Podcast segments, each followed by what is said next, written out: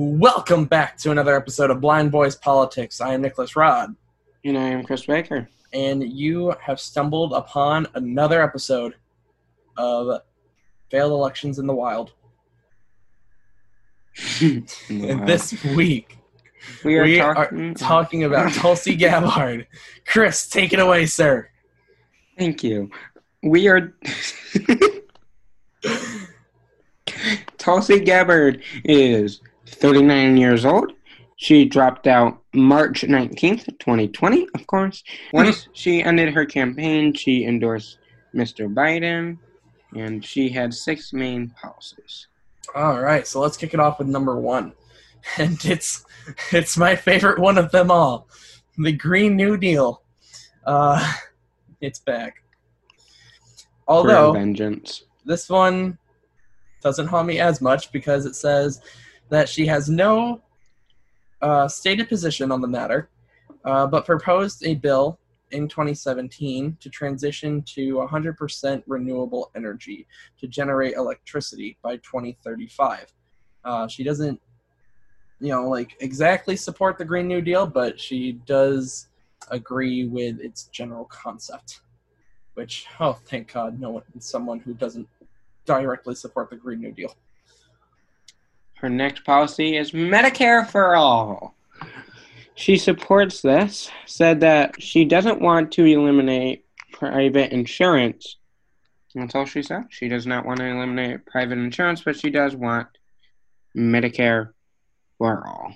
So this kind of goes back to um, to John Delaney a little bit, and, and the idea that uh, you'd have universal health care for everyone, but still have the option of your own private insurance. Um, you would have that option and opportunity if you so desired, from the sounds of it. Um, but we move into abortion at number three. Uh, she told the Rubin Report uh, unless a woman's life or severe health consequences is at risk, then there shouldn't be abortion in the third trimester. Her fourth policy was based around education. She wants to get rid of tuition for four year public colleges and universities. She also supports free community college tuition for everyone. Um, her next policy uh, surrounds kind of peace and you know world peace and all that. Um, so we have it says also Sanders esque. She has spoken about reducing the role of money in politics and has called for a reduced military presence in the Middle East. Her sixth and final policy is surrounded by big business. She supports breaking up big banks per her campaign website. There was not much information given on big business. All she wanted was to break up the big banks. Whether how she would do that wasn't really specified on how she would.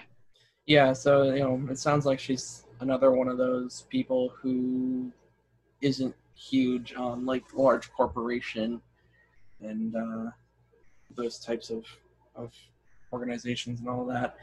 Um, going back to education a little bit, uh, tuitions and fee- getting rid of tuitions and fees for four-year colleges and uh, universities. I'm not sure how that would work um, because obviously the colleges need money to survive and to stay Right. open. Who would be paying for the colleges and the teachers and all that? Exactly. What it would be, it would just be coming out of your tax-paying dollars. So essentially, you would be paying for it anyways. Yeah. So here's and here's my thought too. I get it. College is expensive, like horribly expensive for many, many, many people, and you see crippling student debts for so many people, uh, and, and many just find it's not worth the cost. However, you can't make it free either. free community college, well, that's a little something different. Um, you know, I again, it's kind of shady because of the fact that um, these colleges do need money, but I kind of understand it on some level. Um, but again, the thought of eliminating tuitions and just all fees for four-year schools, I don't think it would work. I, I think this would honestly cause uh, colleges to collapse and, well, people's money to collapse because, yeah, it's as Chris said, this would be going into our taxes, and that would make them skyrocket. everyone wants is their taxes to go higher. Of course. And this would make them skyrocket to support a college because think about it. You go to a four year school, you might be looking at about, you know, let's just say 60 grand a year for each student.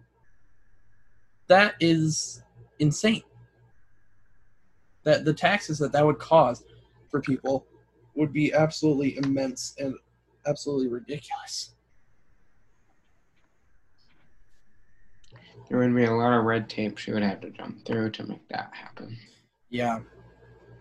Um, again, I like her Medicare uh, idea. I like kind of like the universal health care idea, especially since she wouldn't be eliminating private uh, insurance companies. I uh, also going to back to uh, renewable energy. I am curious, and I, I would have loved to know and I would have loved to report here a little bit more about what her plan was for renewable energy because she wants 100%. You know, she wants 100% renewable energy, but without the Green New Deal. So my question is, what is her plan? What what was her idea going into this? You know, did she even have one yet? So these are Yeah, that's one thing that I wish some of these candidates would have elaborated a little bit more on. They just say that they're going to do this, but what is exactly is your plan? Yeah. So, kind of just where she fell a little bit was just lack of detail, lack of drive, lack of uh, thorough, you know, thoroughness, and all of that. She just didn't push enough on on her ideals and policies. Absolutely, and that is all we got for Tulsi Gabbard. Next week we will be having our final field election with the one and only Bernie Sanders. We're right there, guys. The finish line is right ahead of us. Um, After that, it's time for you all to go out and vote. Absolutely. But um, if you want to keep up with us on social media, as always, um, you can find us on Instagram and Twitter at Blind Boy Politic. You can find myself on Twitter at blinding underscore aura. That is at blinding underscore A U R A, as always. And for Chris, it is at C underscore Baker 002. See you guys next week. Bye. Bye, guys.